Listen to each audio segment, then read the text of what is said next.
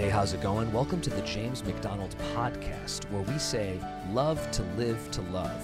That's our focus, that's our passion, and we invite you to let God's Word have that impact in your life right now. Here's Pastor James. Hey, um, week two in our series on the greatest uh, Christmas verse in the whole Bible. So before you get too comfortable there, stand up on your feet and, and uh, we're going to show respect for God's Word. Uh, Paul told Timothy to give attention to the public reading of God's Word. So we stand, we show respect for God's Word. Here's the verse um, Isaiah uh, 9 6. Now we're going to read it together, but here's you got to know when you're quoting a verse properly, you got to give the address at the beginning and at the end because the address, you got to know where the verse lives, right? Otherwise, you can't find it yourself. So, um, Isaiah 9 6, we're going to say it at the beginning and the end. Lift up your voice. Ready?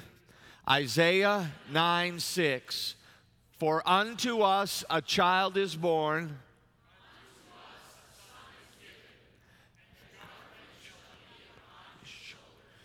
And his name shall be called.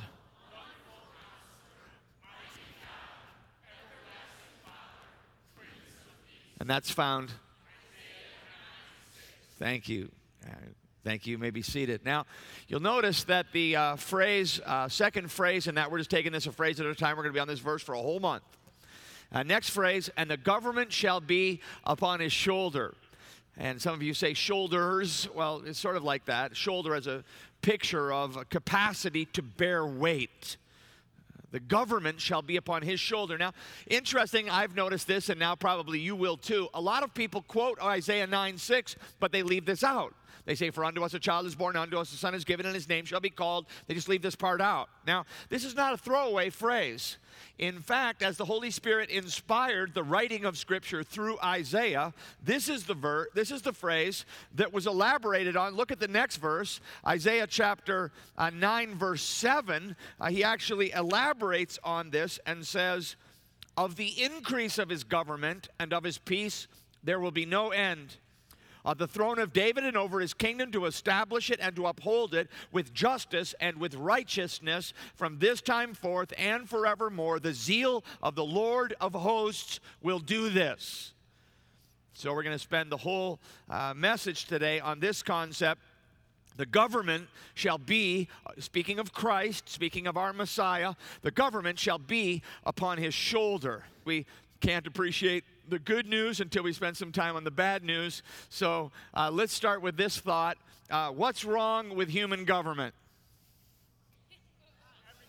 What's wrong with human government? Uh, um, yeah, um, what's right with it? Um, do you got a week? How much time do you have? Um, people would say a lot. I don't remember ever a time in my uh, life or ministry where there was so much negativity, so much cynicism, so much skepticism about human government.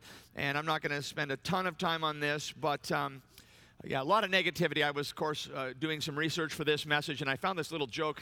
Kind of, I don't know if you'll think it's funny, but I, I laughed when I heard about this uh, bus that was driving down a country road filled with politicians. The bus was filled with politicians, and something happened. The driver lost control. The bus flipped over, and and uh, many of the, I guess, the politicians were killed or something. And and and so here here comes this farmer. He sees uh, these people lying there, and he starts, of course, well, I got to do something to help here. He starts to bury them and and uh, he's getting to the end of the process and and the sheriff shows up and he says hey hey hey what are you doing here? He says were all these politicians dead?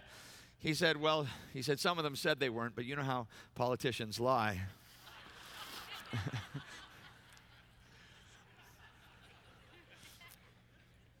There really is a very very very negative attitude in society about this. And of course, we always say there's two things you can't talk about politics and religion. And I disagree with that completely, obviously. And, and, but one of the reasons why it's difficult to talk about is because people really aren't very good anymore at conversation you know, point, counterpoint. Here's what I think, here's what you think, listening to each other, and yielding to the truth, yielding to the point of logic. People don't yield. They get all emotional. That's not what I think, and they get all kind of. So I'm going to try as best as I can to be very factual, uh, extremely nonpartisan, and um, let's just try to answer what's wrong with human government. Here's three broad strokes. Uh, first of all, the system's broken. The system of government uh, that we uh, live under here uh, in America, and in, same in many other democratic countries, the system itself is broken. And I don't mean like, um, like with my little red wagon I had when I was a kid. I don't mean like the handle's bent and one of the wheels is squeaky. Okay, I'm not. I'm not talking about that. I'm talking about broken like the handle's off, the wheels are off, it's upside down, sinking in a swamp, and everyone's standing around going, I don't care about wagons. Okay? That's how broke it is. It's not like off by 5%. And uh, the system itself is broken. What are the first words of the Constitution? Anybody? We what? we the people. And then it goes on to actually detail six purposes of the U.S. government, we the people, number one, to form a more perfect union.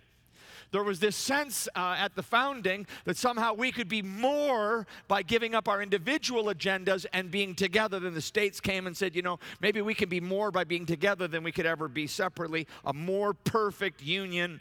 Um, how's that working together thing going? And then, uh, second, we the people, in order to form a more perfect union, to establish justice. The idea of justice, uh, God says that He has ordained the powers that be and that the purposes of government, according to Romans 13, one of the purposes of government is justice for the punishment of evildoers.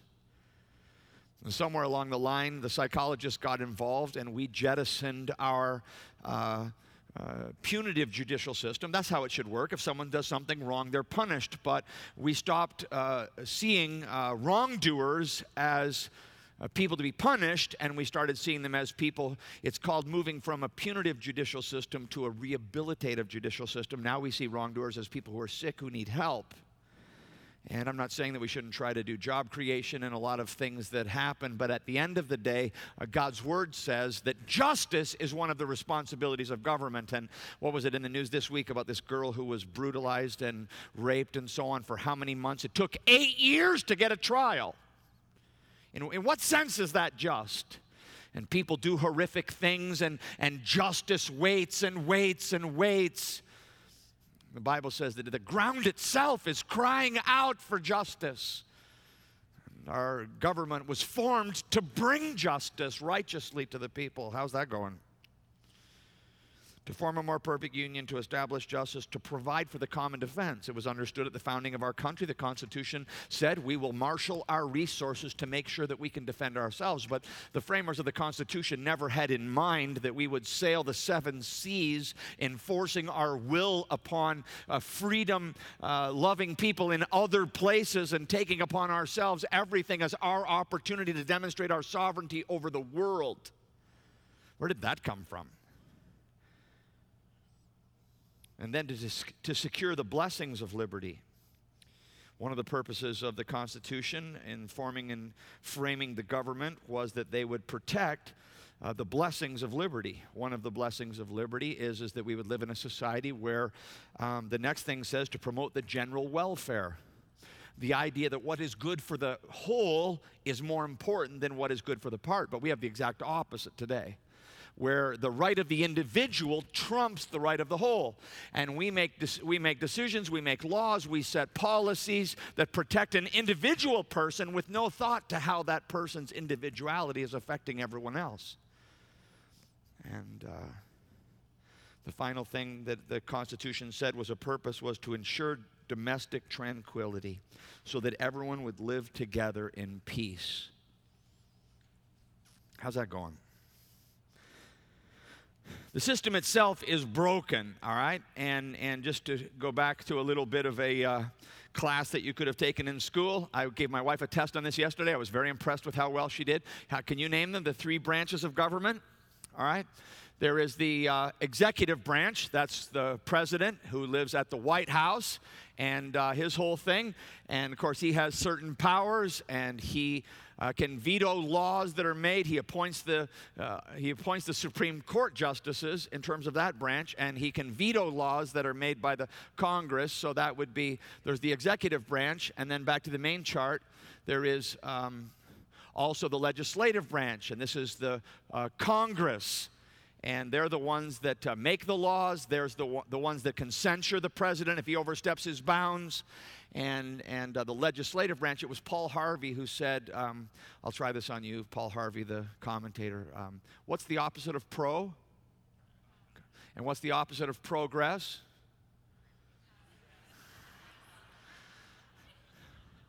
Right. So, uh, more on, more on uh, that in a minute, but then you have the judicial branch. This is probably, uh, uh you can see the arrows implying that they all had checks and balances between them. The judicial branches uh, ultimately ends up at the Supreme Court and all the justices divided up around the country and regions and so on. Ultimately, they can appeal to the Supreme Court.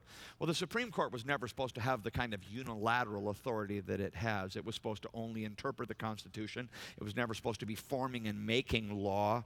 And uh, one of the huge problems, of course, with uh, the system, the way that it works is take, for example, Proposition, Proposition 8 in California. 52% of the people who live in California voted that a marriage was to be between a man and a woman. It's not to be between a man and an animal. It's not between a man and two women. It's not between a man and a man. Uh, that marriage is to be between a man and a woman. They voted for that 52% until the courts in California last August overruled that. Of course, that's probably headed now all the way to the Supreme Court, but we live in a country where the will of the people is going to be completely disregarded and um, very possibly. And uh, the courts are not supposed to be able to overrule uh, the will of the people, but you decide for yourself if you think uh, that happens. And uh, then we got the two party system. This is part of it. How do you think that two party system's going? You got the Democrats and the Republicans. And what's the one thing that they're doing all the time? They're fighting all the time, all the time, back and forth, fighting between them.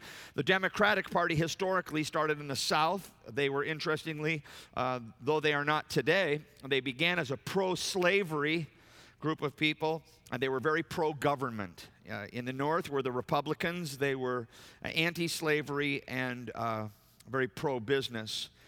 Um, uh, this you, you need to know you attend a church that isn't democratic or republican. I don't know what you are. I don't care what you are and i'm not going to tell you what i am and i'm certainly not one thing. I honestly see um, i appreciate the pro-life stance in the republican party for the most part. I appreciate uh, their desire for less government but I also see uh, and have spent a lot of time with pastors in the inner city, and I've come to understand, for example, the injustice of our economic system. Do you know how your children's education is paid for? It's paid for as a multiple of your income and your tax base. And do you know why the educational systems are so pathetic in the inner city? Because it's paid for by a multiple of their tax base. That would be, seem, seem to be something that the Republicans could care less about, and it is massively unjust. All right? And, and we're so harsh in our uh, judgment of people who, more than we ever want to admit, are pretty trapped in a system. I don't, I, I, some seem to care about some things, some seem to care about other things. These parties, I, I just don't see a lot of progress being made on any of the things that the government is supposed to be uh, advancing. And then the deficit, I just, this deficit spending thing, if I start thinking about it too much, it makes me crazy. I mean, I don't know how, do you, I don't know how you run your house, but the uh, national deficit now is almost $14 trillion. Do you know how much that is? Say, no, I do not. All right, $14 trillion. That's $45,000 per American. 13, and, and it's going up by 4 billion per day. Overspending by 4 billion per day. That's how much we're spending that isn't coming in and just keeps going and going. That's $13 per person. But when you consider the fact that only 47%, 47% of Americans last year paid no federal tax, zero. 47%. So that makes the 13 at 26. And then you make it into a family of four. You just do the math yourself. Uh, every tax paying family is, that we're going into debt by about $100 a day. That's what's going on. Now, I don't know, but we don't run our family like that. We don't run our church like that, I can tell you. If we don't have the money, we don't spend it. Period. End of discussion. Next subject. And it's just so wrong uh, the way that all of this is playing out. I'm sure that you can see that as much as I can when I, when I think about that deficit. so I got to not think about it. Three words, three words I would use to describe uh, Washington um, arguing, uh, posturing, and campaigning.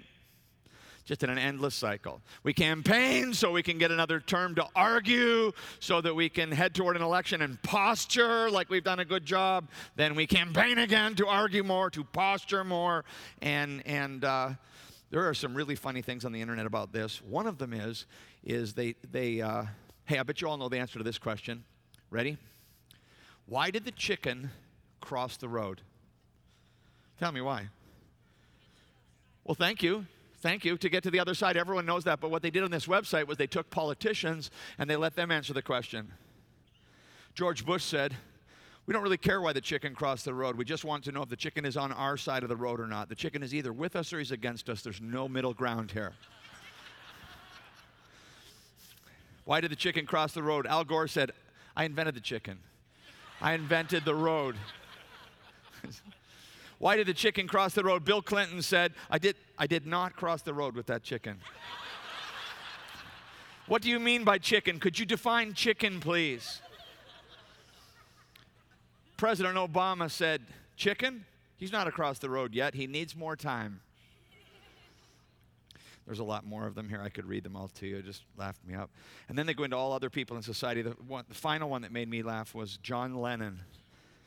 Imagine all the chickens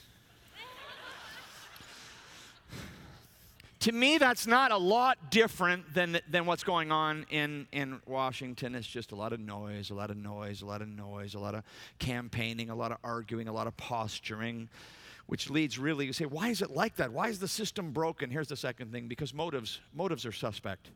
At the end of the day, you have to begin to wonder about the motives of those who perpetuate this continually. Uh, two examples in that regard I think will suffice. Uh, it was Ronald Reagan who said, quote, the most terrifying words in the English language are, quote, I'm from the US government and I'm here to help you, end quote. One of the reasons why motives are suspect is because of uh, lawmakers' uh, inability, refusal, uh, whatever, to uh, pass uh, campaign finance reform. Why don't they pass campaign finance reform? Why? Because they don't want to all right? Because we've got a, a, situation in our society today where people can get elected by paying for it. You never saw this 50 or 100 years ago where a guy was a millionaire or a billionaire. He said, I got enough money, extra money, I got to spend it for something. Of course, it's got to be spent for me. So I'll go spend it and I'll get myself in office. And people buy their way into office. And the only people can fix this problem are the people who don't want to fix it because it will hurt them. That's a problem. That's not government uh, by the people, for the people. And uh, another example would be what is referred to as tort reform. How many people know what tort reform is? All right? Uh, tort reform is uh, the recognition that in our society, uh, uh, people, litigation crazy, insurance through the roof. Why? Because litigation crazy. Why is everyone litigation crazy? Because you can sue somebody, you could be walking along. I tripped on your sidewalk, you owe me $10,000. And that goes into the courts, and lawyers are paid, and judges have their dockets filled, and every crazy, insane lawsuit. Hey, you're clumsy. How about that? That's the way it used to be, but now anything happens. It could be your fault, it could be anybody's fault. Into court we go. It's, it's out of control. And why is it not fixed?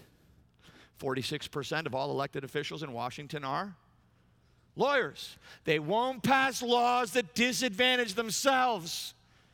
And this is why people question their motives. Broken system, motives suspect. Many people feel that the number one goal of those in office is to remain in office. Self preservation. Why is it like this? Here's the third thing because hearts are sinful.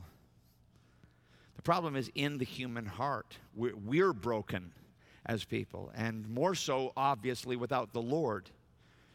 And so, God protect us from any arrogance of thinking that apart from the Lord, we would be any different.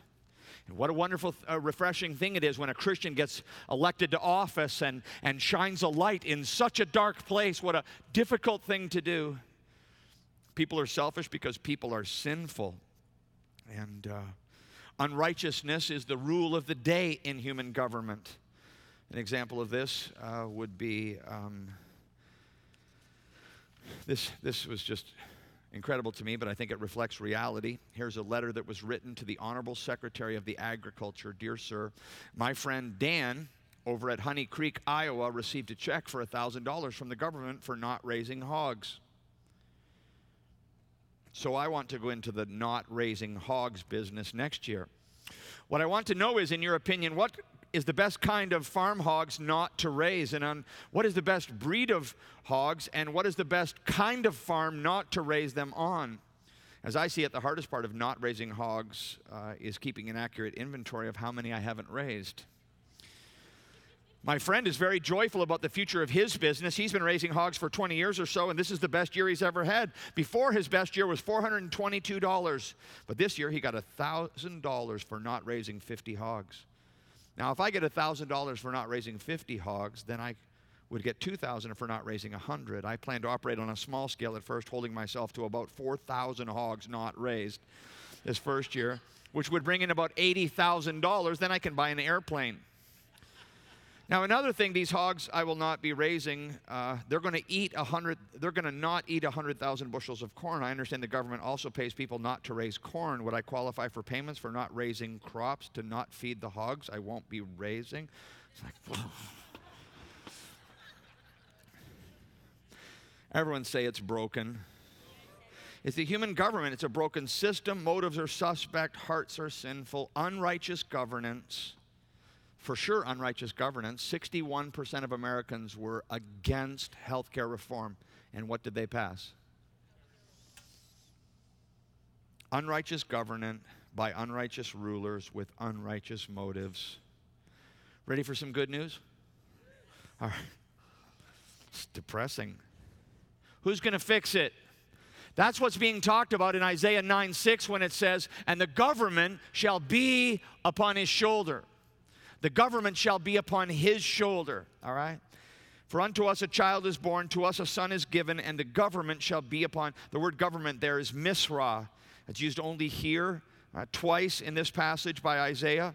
It's related to the word sar, from which we get uh, prince, and uh, it's, it's the idea of where the prince resides, the place and position of authority, the rulership will rest upon his shoulders. In these chapters, Isaiah 7, Isaiah 8, Isaiah 9, uh, King Ahaz was looking to Assyria to save him from Syria and the northern kingdom.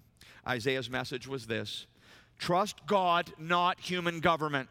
Trust God, not human government. Now, a couple of questions here. Where are the people now who trusted Obama? Where are the people who shouted from the rooftop, He's the answer, He's the answer? Where are those people now. And furthermore, we're the people who said the same thing about George Bush. I remember when he was elected, there were people that I heard say, God's man is in the White House, shame on them. God's man is at the Father's right hand. All right? The government someday will be upon his shoulders. Nobody else is God's answer to the problem of human government, no matter how gifted uh, they may be. Proverbs 13 34 says that righteousness exalts a nation. All right? Righteousness exalts a nation, not legislation. I hope you understand. We did spend, listen to me, we did spend two decades on that point that legislation does not exalt a nation. In the 70s and the early 80s, a growing concern uh, arose among conservative Christians about the direction of American culture. They began to look for ways to have a direct impact, Christians, to have a direct impact on culture through the political process.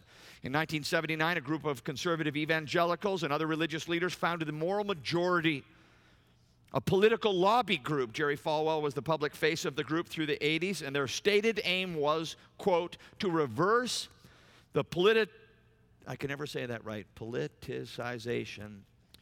To reverse that uh, in terms of how the political process was empowering our society to become more immoral. They were making laws that promoted immorality. They wanted to reverse that. This was clearly stated by Paul Weyrich in a 1980 meeting of, the, of Dallas pastors, where he said, quote, We are talking about Christianizing America. We are talking about simply spreading the gospel through a political context. Falwell used to say, Get them saved, get them baptized, and get them registered to vote.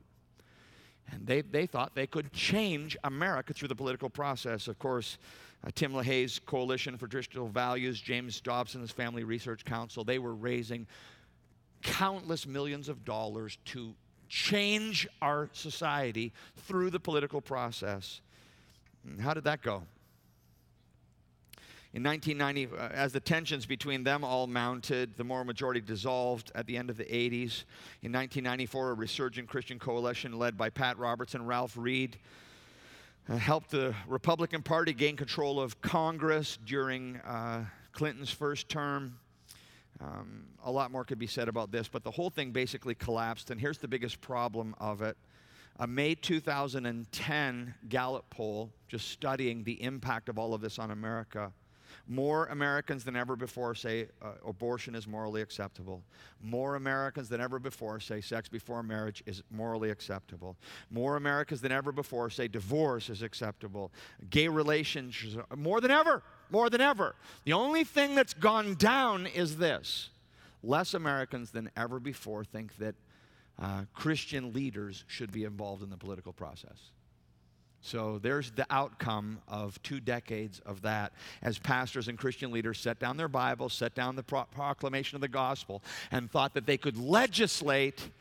Again, Proverbs th- uh, 13 34, righteousness exalts a nation. People come to Christ, not societies. Hearts have to change. Laws can't make that happen. And uh, so, who's going to fix it? Jesus Christ is. To understand Isaiah 9 6, you have to understand how prophecy works in the Old Testament. Hundreds of years before Jesus Christ was born, Isaiah the prophet was given a vision of the future. And as he looked off into the future, he saw, you can see it right there in Isaiah 9 6. He saw the first and the second ad. See, they thought it was all going to come at once. They thought Jesus was going to come, save the people, become a king. They thought it was all going to happen at one time. And just like us standing in a distance and looking at a mountainscape, we see the peaks, but we don't realize the separation in between them. As history unfolded and we got closer, we found that what does the scripture say? For unto you is born this day in the city of David a Savior. That's the first advent of Christ. But now, as we get closer, there's this big period of time, now 2,000 years already, between the first advent of Christ and the second advent of Christ, when he'll come back not as a Savior, but as a King. And that's why you see here in uh, Isaiah 9 6, you see both the first mountain peak and the second one. Unto us a child is born, unto us a son is given last week, the first advent. And now this problem, this is yet future. And the government shall be upon his shoulder. That was not in the first one. The baby didn't bring that. The cross didn't bring that. That's yet future. That there's a day coming when the government will be upon his, notice his shoulder. We use that term frequently to talk about someone carrying weight. We uh, say to someone who should be working a little harder, hey, can you put your shoulder into that? And if we're especially burdened, we can put my head on your shoulder. Uh, we might say to somebody, I don't think that they can shoulder that. We, we know that it's a picture of the ability to carry weight, and that's why this message was titled, He Can Carry Us All. What's being prescribed here is a day when Jesus Christ is going to return, and all of the weight of the failures of human society will be on his shoulder. No problem. He will be able to carry it all. He will be, and this is the awesome thing. If you're here today and you're a follower of Jesus Christ through faith in Him, uh, that's your future. You're already a citizen of that kingdom. And you have that to look forward to that someday you're going to be part of the righteous reign of Jesus Christ upon the earth. Want to hear a little bit about that? Just turn the page, ask this question What will it be like? What will this, this future kingdom be like? Well, part of hoping in something is clarity about what's coming. And uh, Christ's kingdom is not vague or misty or some Shangri La uncertainty in the future. The Bible is clearly stated, wonderfully described, truly promised. It's a future reality. Here's four characteristics of it right from, first, from Isaiah 9 7. Notice, first of all, it's a kingdom of permanence a kingdom of permanence. Of the increase of his government, of the increase of his government, there shall be no end.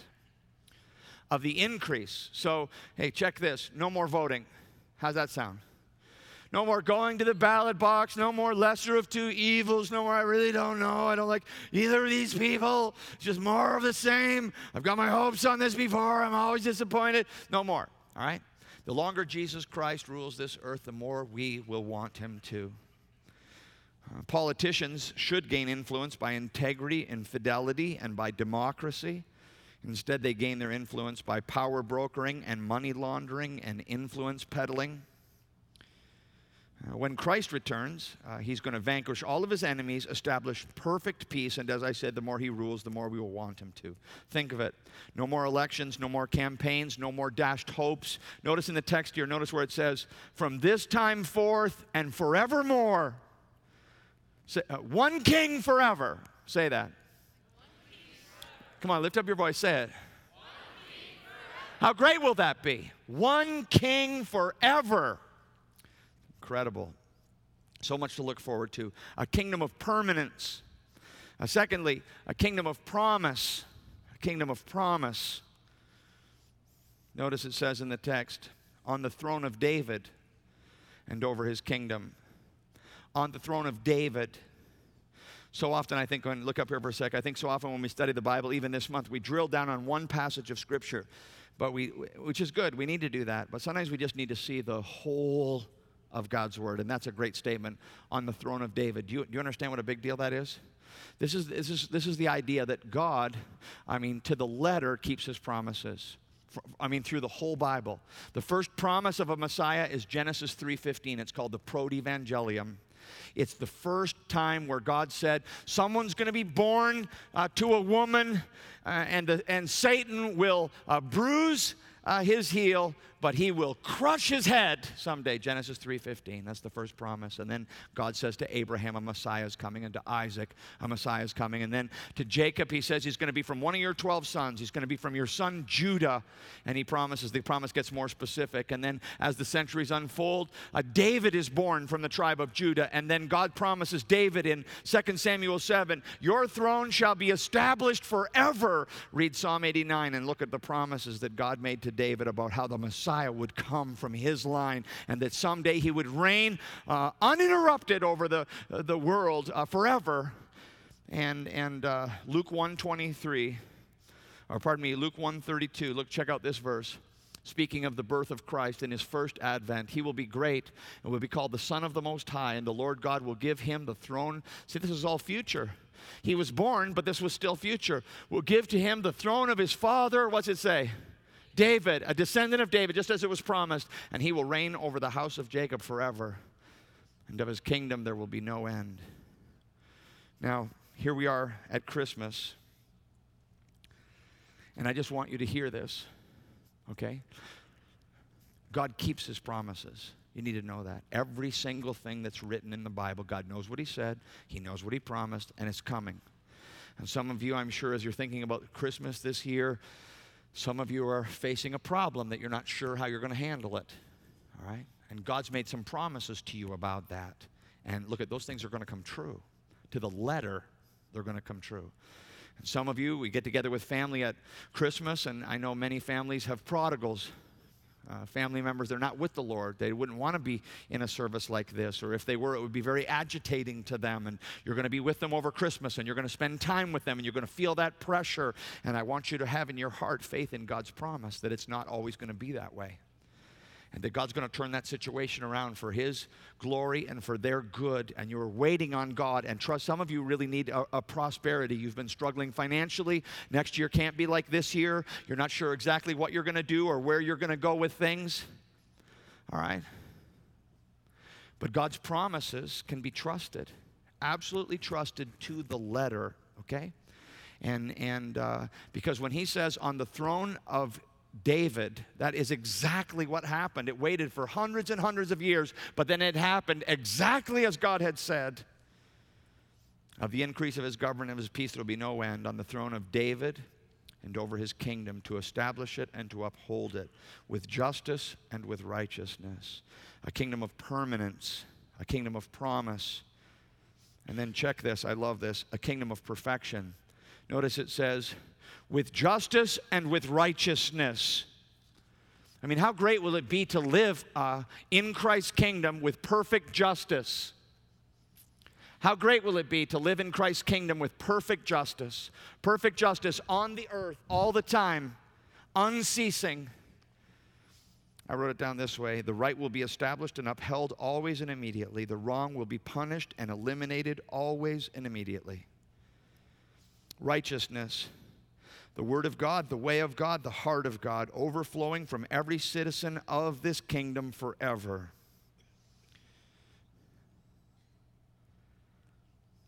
A perfect kingdom. And we will be God's perfect people in that kingdom. Jonathan Edwards said this to pretend to describe the excellence of the greatness of the duration of the happiness that will be in his kingdom even by the most artful composition of words, would be to darken and cloud it. To talk of raptures and ecstasies and joy and singing is to actually set it very low that I am not able today, nor is any of the most eloquent people able to describe for your ears the awesome, satisfying, abundant, eternal perfection that waits for us when the government shall be upon his shoulders. A kingdom of perfection. And lastly, a kingdom of power. A kingdom of power. Some people say, but what if this doesn't happen? You know, my mom made some promises to me and she didn't do them, and my sister made some promises to me, and and and and and these people have always told me, and my employer said, How many people have had some promises broken to them? And I think we labor under that when I stand up to tell you God has promised, and you think it means, well, you know, that's got a good chance. And that's not the way it is with God's promises at all. Notice how he describes it, because if anyone would be saying by the end of verse 7, well, how do I know this is really going to happen? Here's your answer the zeal of the Lord of hosts will do this. That's an awesome statement. Notice it's, what, what is it? What characteristic of God is going to bring this about? Tell me. His what? Zeal. Lift up your voice. How, what's going to make this happen? His zeal. His zeal. Notice, not because of his ability. He's not saying God will bring this kingdom because he can, though he can and he will. It doesn't say that because of his ability. It doesn't say uh, because of his integrity, because he's promised it, though he has promised it and he will keep his promises. It's not God's ability that's going to bring this about in the end, and it's not God's integrity that's going to bring this about in the end. Listen, it's His passion that's going to bring it about. God wants this to happen. Do you think that, that the, the minor disappointments that we feel about human government and the injustice in society, how do you think those compare to how God feels about it? All right? Don't you think God Himself is longing for the day when He'll sweep away all the hypocrisy and the darkness and the failure and the injustice of human government and bring His righteous King to bear upon this earth so that everything will be eternally as it was intended to be? Oh, trust me, the zeal of the Lord will do this. God's passion for things to be as He created them to be will bring it about. How many times, how many countless trillions of times have people through the centuries prayed the Lord's Prayer and said these words Your kingdom come, your will be done on earth as it is in heaven. How many times has God heard that prayer? From how many people and how many languages and how many corners of this globe? Let's say that part together. Say it. Your kingdom come, your will be done on earth as it is in heaven. Let's say it again. Say it. Your kingdom come, your will be done on earth as it is in heaven. Listen, it's not wrong to long for that kingdom. That's what this phrase in Isaiah 9 6 about. That there's something deep inside the human heart that sees and senses and knows that things are not as they were supposed to be. And the greatest Christmas verse in the Bible has in it God's promise that it won't always be that way. And all that stands between you and then is just some time. If you're members of God's family through faith in Jesus, you're already citizens in this kingdom. And someday we will be here on this earth. And I'm going to come up to you and say, I told you this was flat out coming. Is this great or what? Now the government's going to be upon his shoulders. This is going to be sweet forever. Amen? Amen. Let's pray. Yes, Lord. Yes. Your kingdom come. Yes, Lord. Yes. Your will be done on earth as it is in heaven. Cause it to be so, eternally so. And cause our hearts to focus, lift our eyes from what we see and what grieves us, and cause us, when we feel that, just to be reminded that it will not always be so. When we see you, when we reflect upon who you are, when we think about you, Lord, our hearts are stirred with joy and gratitude for all that is ours as your children. Stir our faith in that reality, we pray in Jesus' name. Amen. So I hope that you've been really encouraged today through this clear teaching from God's Word. I just want to thank you from the whole team for listening to the James MacDonald podcast, where the learning is for loving, loving God, and for loving others, more and more until we see Him face to face. Thank you for standing with us. Your prayerful support is our lifeline to continue this gospel partnership, and it makes podcasts like these possible. If you're not part of a vibrant, life giving gospel church, check out this new alternative. It's called the Home Church Network. You can get it at homechurchnetwork.global. Uh, all the ministry information, Bible teaching, and, and resources are there, and also at jamesmacdonaldministries.org. Hey, thank you again for listening.